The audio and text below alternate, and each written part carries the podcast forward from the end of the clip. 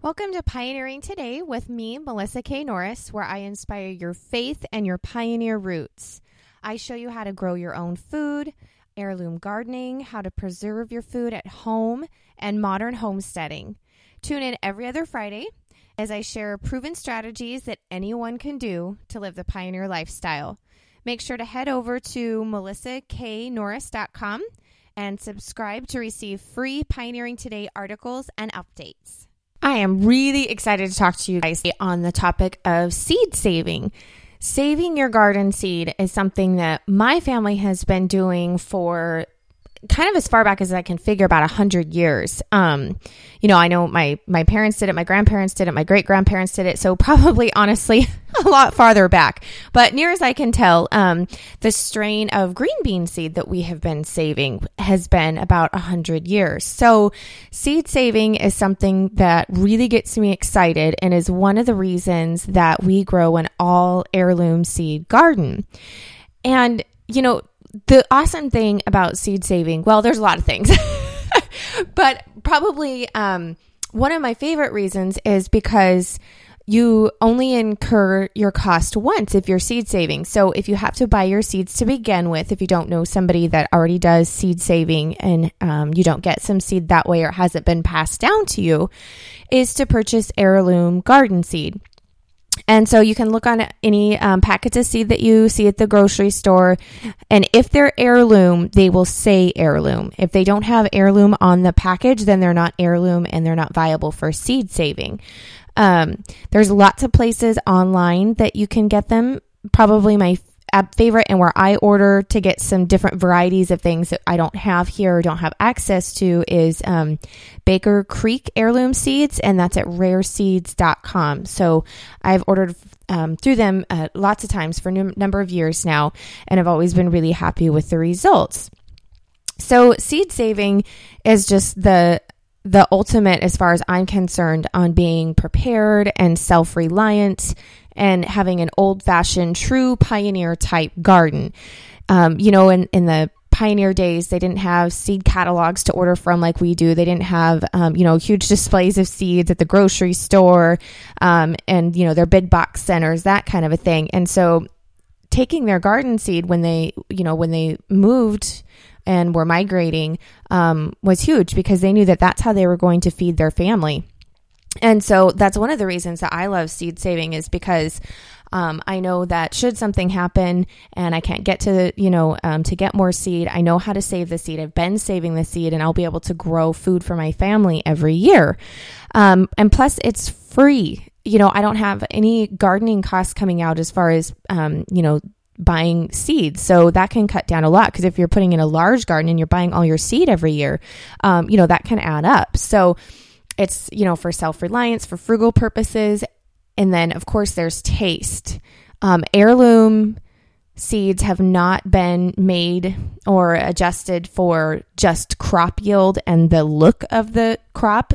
So you get taste that it, you cannot get from things that aren't heirloom. Like an heirloom tomato ripened on the vine. Oh my gosh, the flavor is amazing. Um, and there's so many varieties with heirloom. In fact, I have, um, if you're curious on what the, the real difference between um, heirloom, hybrid, and GMO seeds are, how to avoid them, the difference when hybrids first came into existence and why, and all the differences, um, you can check out my earlier podcast, which was all on um, heirloom, um, intro to heirloom garden seed.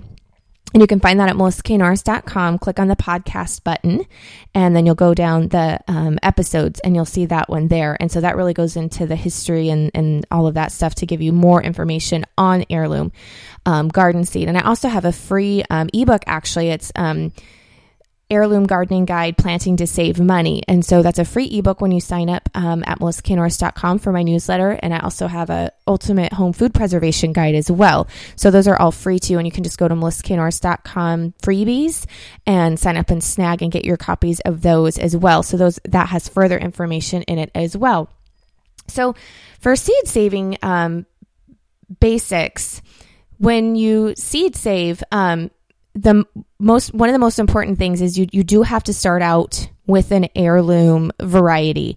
Um, if you're not sure if yours is an heirloom variety, if you know the name um, you can just Google it and it'll pop up and it'll tell you if it's an heirloom or not. So, like if it's a Kentucky Wonder Bean, um, that's an heirloom variety, and so you can put that in and you'll be able to see if it's an heirloom variety. So, if you know the the the um, you know the exact name of what you have planted and you don't know if it's heirloom, go ahead and just pop that into Google and you'll find out if it's hybrid or if it's heirloom. Now, if it's hybrid, you can't save the seed. I'm so sorry, you can't.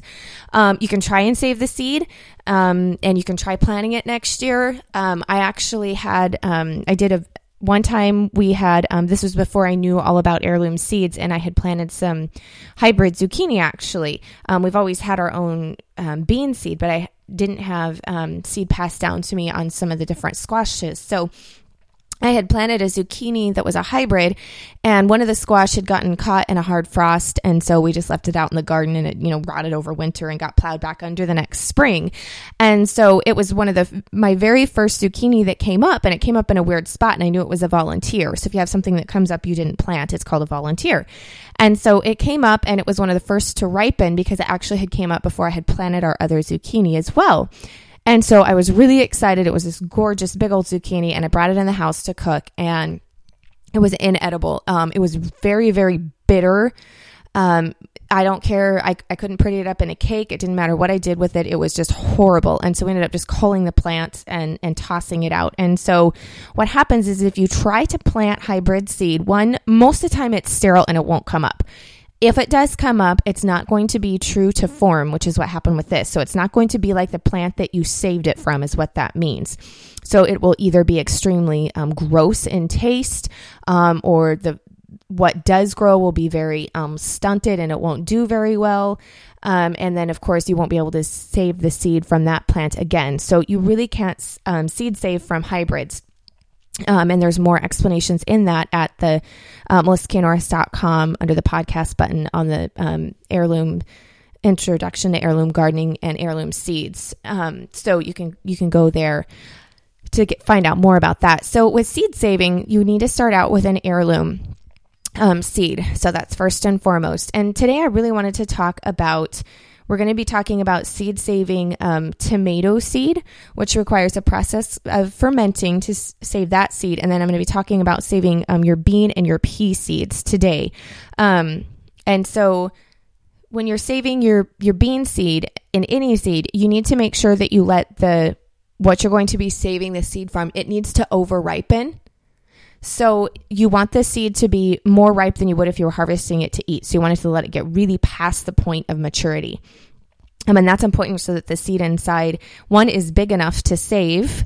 And then two, it has everything in it, so it's going to be a really healthy and viable seed and make a really good plant when it um, when it germinates and grows for you when you plant it the next year. So you want it to let it get overripe and really large and mature. And for beans, um, what's awesome about saving your bean seed and your tomato seed are, and these are pretty much self pollinating plants, so you don't have to worry about cross pollination. Um, about your plants mixing. So beans are self pollinating and generally speaking, they're not going to be crossing with other beans in your garden. So when you seed save them every year, you don't have to worry about that. Um, however, if you plant two varieties of like a white bean together side by side, there may be a little bit of cross crossing that happens, even though they're mainly self pollinating.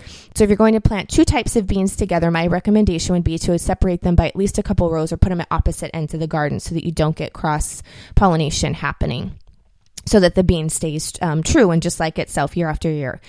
Um, and so when you're saving your bean seed, um, let it get really overripe on the vine. So what happens is, is you have, you know, your regular bean at the point of eating. So you can, you know, snap it if it's a green bean, which is what we do with ours, Tar Heel um, pole green beans. And then you can let it mature to the point where you can shell it out. And those are called shellies. And those are the shelled beans. So the inside of the bean that you're eating and not the pod. But for seed bean, you want it to get really mature on the vine. So it's going the the outside of the the pod, which would normally be the green bean, is going to turn a yellowish white color, and it's going to start to shrivel up. And then the inside, the beans are going to be really large, and you'll see them, um, you know, bumpy bump bump nods um, through the white part of the pod and you want it to get really dry so that the pod part is actually dry. Now if you it's a, at the end of the garden season and a like a big rainstorm's moving in or you're not going to have a super hard frost you can pull up your vines and hang them like from um, under a covered porch or in a garage, a protected area for a couple weeks to let them finish out drying and maturing if they're not quite there yet. Um, otherwise, we just let ours go out on the vine. And so once they've reached that point where they're really, you know, shriveled up and they've you know turned then you just bring them bring them in and there's a couple different ways that you can do this um, i usually just hand shell out those beans and the inside the bean after you shell it out. Um, it should be um, preferably nice and hard. Um, so you can take your fingernail and press it against the bean and if it doesn't make a mark then you know that it, it's nice and dry. And so after I shell them out, and especially if um, you know it's been just a really wet season and they're not quite all the way dry yet on the vine, and I've had to bring them in due to weather, um, lay them out on like a rimmed cookie sheet and let them continue to dry. And so if they're not hard, you know, to the when you put your fingernail on them, if you can make a nick in them, then they need to continue drying. So just shell them out, put them on a tray, and let them continue to dry. Now it's important so it's very important when you're drying your, your seed, any kind of garden seed, you don't ever dry it in direct sunlight. So don't put it outside in direct sunlight or near a window that has direct sunlight. Because if your seed gets over 90, 95 degrees or hotter, then um, it starts to destroy the seed and you're not going to have as good as germination rate. Your plants aren't going to come up and it's going to ruin the seed essentially. And if you live in a really high humidity area, and you're worried, you know, it's really moist, um, you can put a fan on low and let that blow on the where you have the seeds drying. And then you're going to want to, especially in the first couple days um, when you put the seed out, if it's still a little bit moist, make sure that you stir it. Um, and that you, when you put the seeds on the tray, you don't want them touching. We want as much air circulating around the seed as possible to let it dry as quickly as we can. So you want to, and then, um, you know, it's really going to depend on how wet the seed is when you first start to dry it. You know, sometimes just a couple days, my seed is dry enough to go ahead and store. And then there's been some times where I've had, you know, a tray that's needed to sit out for a couple months. So you're, you know, it's going to be trial and trial and, and not error, but just leave air on the side of leaving it out longer. It's not, not going to hurt it. So once it's dry, I prefer storing my seed in glass jars. So I just use my mason jars and I put the seed in the mason jar after I'm totally sure that it's all dry. And then I store it in the dark in a in a cool spot. You don't want it, you know, wet, but in a cool spot. And so um, that's how I store our bean seed. You can put them in plastic bags if you have to, um, and some people, you know, put them like in the little paper envelopes that you get. Um, I just prefer the glass jars. And then another way that you can save the bean seed if you are running out of time um, is sometimes if the the vine is super super dry or they've gotten really dry inside the pod um, my dad a lot of times will just pull his up when they're really dry the whole plant's really dry and he'll just put them like in a five gallon bucket and he doesn't shell them out until it's he goes to plant um, and just stores them like in their in your back um, in the like um, laundry room um, if you do that, you do need to check it periodically throughout the year, though, to make sure that there wasn't some moisture in there and it's not starting to rot. Um, so that would be my one caveat if you tr- decide to go that route that you need to make sure. Um, and so, and then I've now some people like to store their bean seed after it's shelled in the freezer. Um, a couple, sometimes people like to put their seed in the freezer for um, because if they think that there's any you know pests or or bugs or anything like that on it that it would kill them which that that is true. Um, but if you put them in the freezer and then something happens say your power goes out for an extended period of time um, you know or, or, just some huge natural disaster if your seed has been s- stored in the freezer um, one, you, there's a chance of you introducing moisture to it. So if you have to bring it out before you're ready to plant, um, it can get moisture in it. And of course, if it gets moisture in it, then it's going to start to rot and then your seed's not going to be any good. And then, two, a lot of people like to keep it in the freezer to plant in the spring because then when they plant it, um, the seed is going from really cold and then it gets really warm. And so a lot of people think that it, they germinate and they grow faster. Um, we tried. I tried it one year with a small portion of our seed to see if I could tell a difference. And the seed that I had stored in the freezer and then I planted, um, none of it came up actually. It all kind of rotted in the ground. Now, it could have been that I planted a little bit too earlier. It was just extra wet out. Um, I didn't have good luck with that method, so I don't use it, but other people really like that method. Um, my one caveat would be not to put all of your seed in the freezer, like I said, in case there's a huge power outage and um, your seed gets damaged. Then I, I wouldn't um, I wouldn't put all of my eggs in one basket, so to speak, that way. Um, so that's a few of the different ways that you can seed save. And beans, bean seed, honestly, is the easiest to save. Um, there's not a whole lot that that needs to really be done, so um, it's super easy. And then I had um, our reader question of the week was actually on saving peas.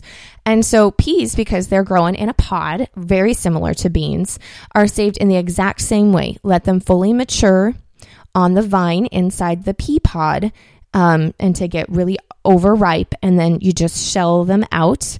Um, and let them dry on a you know a um, cookie sheet or if you have a really like high gloss large plate or platter you can put them on that um, but you, you don't want to put them on um, you know like paper or that kind of thing some people use coffee filters but i don't want my seeds having to stick to stuff and then have to try and peel it off or um, you know get get wet and then start to mold so i like to put mine just on a rimmed cookie sheet um, or a glass plate is how i dry all of our seed. So the second seed that I want to talk about saving is tomato seed. So tomatoes are another great candidate for seed saving because they are, for the most part, self-pollinating. So we're not worrying about the cross-pollination.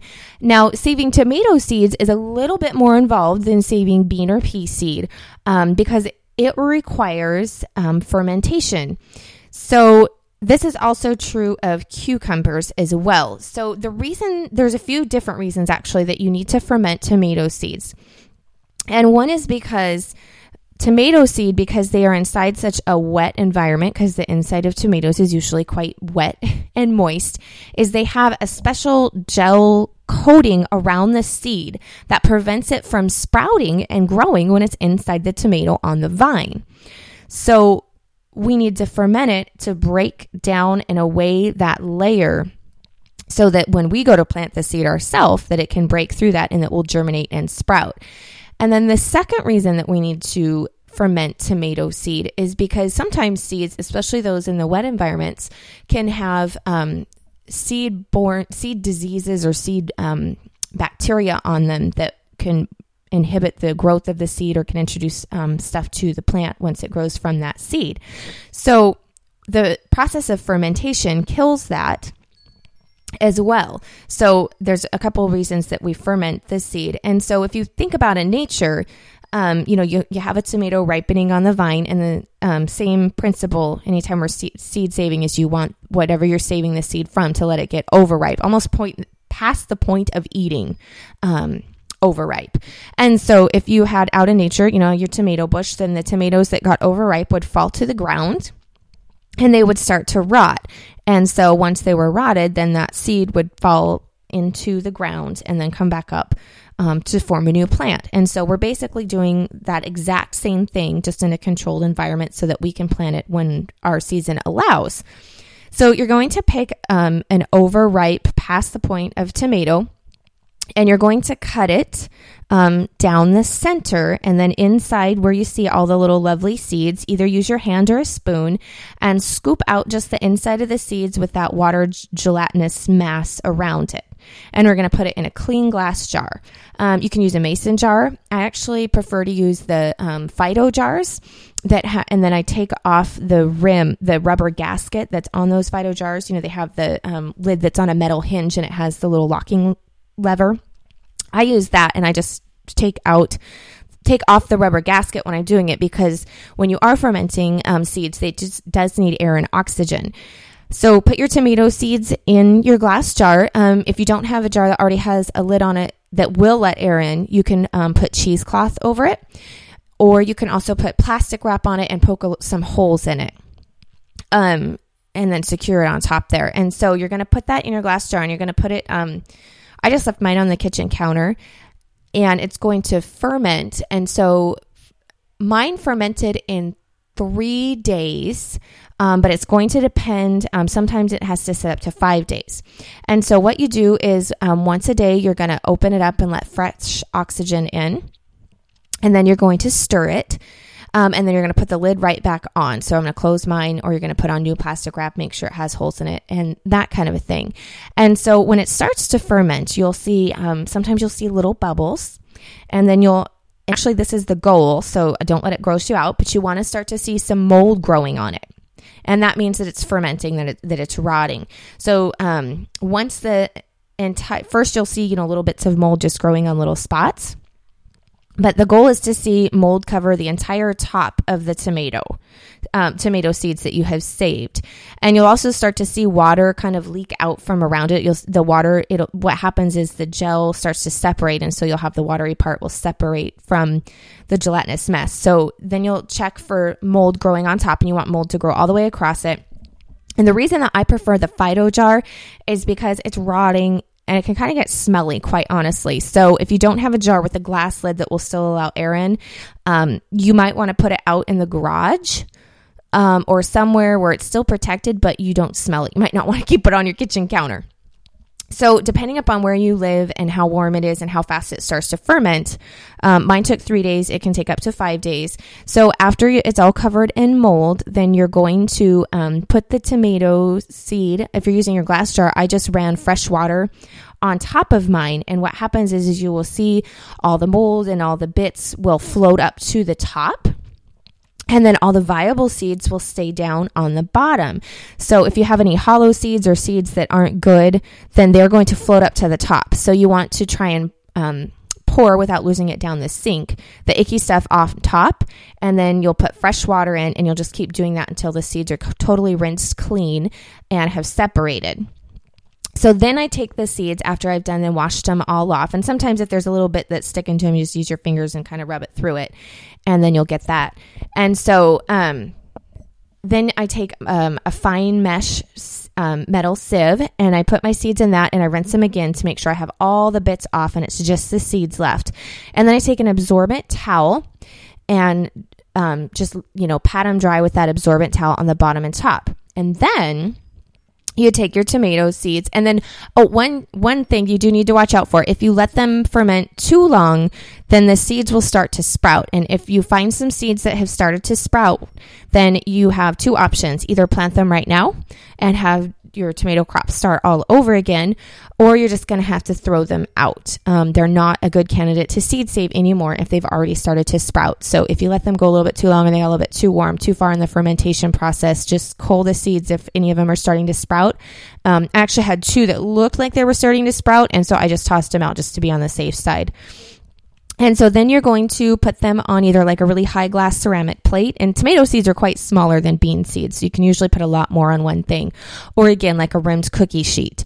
Um, and so you put them on that. And then the first couple hours, because you have rinsed them, um, you're going to want to stir them the first day that you put them out. You're going to want to stir them. So you're going to want to separate them up and make sure that air is getting to all areas, especially the part of the seed that's laying flat.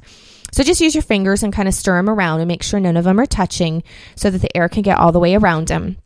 And again, you want to make sure that you're putting them in an area that doesn't get 95 degrees or hotter. So not in direct sunlight, um, you know, not by a window or area that's going to get really, really hot. And so you're going to um, put them and let them start to dry. And so you can stir them. And again, if your humidity level is super high, you can put just a regular fan on low. Um, but be careful because your tomato seeds are so small that they might blow around um, once they start to get dry. So you're going to want to keep a, an eye on them. And so um, I stir mine the first day that I'm drying the tomato seeds. I kind of stir them just kind of whenever I walk by. And then after that, I just kind of stir them once a day. And so, um, again, depending on the humidity level and how wet they were when you first started to dry them, um, you know, it can take anywhere from a week, uh, you know, to a month for them to get fully dry. And so you'll just want to check them. And then when, um, same thing, when they're really dry and brittle, and when you push on the seed with your fingernail, you don't want to see it leaving like a crease or a dent. Um, and you want to always err on the side of over dry before you put your seeds into storage. Um, because if there is any moisture in the seed when you put it in storage, mold will grow and it can, you know, ruin the whole batch that you have saved. And then um, with tomato seeds, because most of us grow then more than one kind of tomato, um, which is awesome as far as seed saving because I can I have um, two varieties of tomatoes out in the um, or off grid greenhouse right now, which in the Pacific Northwest, I kind of have to have my tomatoes under some kind of plastic cover. Otherwise, they just get blight um, because typically we have so much rain. And so that's the only way I've been able to have a good tomato crop and yield um, is to keep them covered. So I have them growing side by side. And because they don't cross pollinate, I don't have to worry about that when I'm seed saving. So I just love that about tomatoes and beans. So if you're brand new to seed saving, I would recommend starting with beans and tomatoes because they're definitely the easiest to seed save. Um, but be sure that you label what kind of seed it is you're saving. So if you're saving a couple different kinds of tomato seeds, make sure that you keep them in two different jars when you're fermenting and that you label it. And then when you're drying it, that you label which tray is which seed. And then when you go to store it, again, that you label, you can just use a little piece of masking tape and just write it on there and stick it on the jar and then just transfer that from, you know, fermenting jar to tray, seed tray, and then to this final storage. Um, so you just want to make sure that you do that. And so um, then I had another reader question, and this was on how to seed save with cucumbers. Now, cucumbers, which we don't have time to get into all of this today, and if you haven't done it already for the year in terms of seed saving, then um, it's too late because it has to be done in the beginning. But Cucumbers will cross pollinate with other um, summer squash and cucumber families. So, if you planted more than one type of cucumber, or if your neighbor's garden is close to yours, then they've probably cross pollinated. So, what that means is they won't stay the exact same variety. They might start to show traits of the other plant that they pollinated with. So, this can be a good thing. You might like it better, it can be a bad thing. And so, um, but cucumbers are like tomatoes, the seed needs to ferment. So let it get really overripe, cut the cucumber open and scoop out the seeds. And then, actually, with the cucumber seeds, is you're going to want to add about the same amount of water as volume of seeds to the glass jar that you let them ferment in, and you're going to let them fer- ferment for, um, you know, once you see um, mold starting to grow, then they've fermented enough. And the same thing will happen. The viable seeds will sink to the bottom, and then the empty seed cases will float to the top. Then you're going to rinse them the same way and then dry them um, the same way to plant for next year.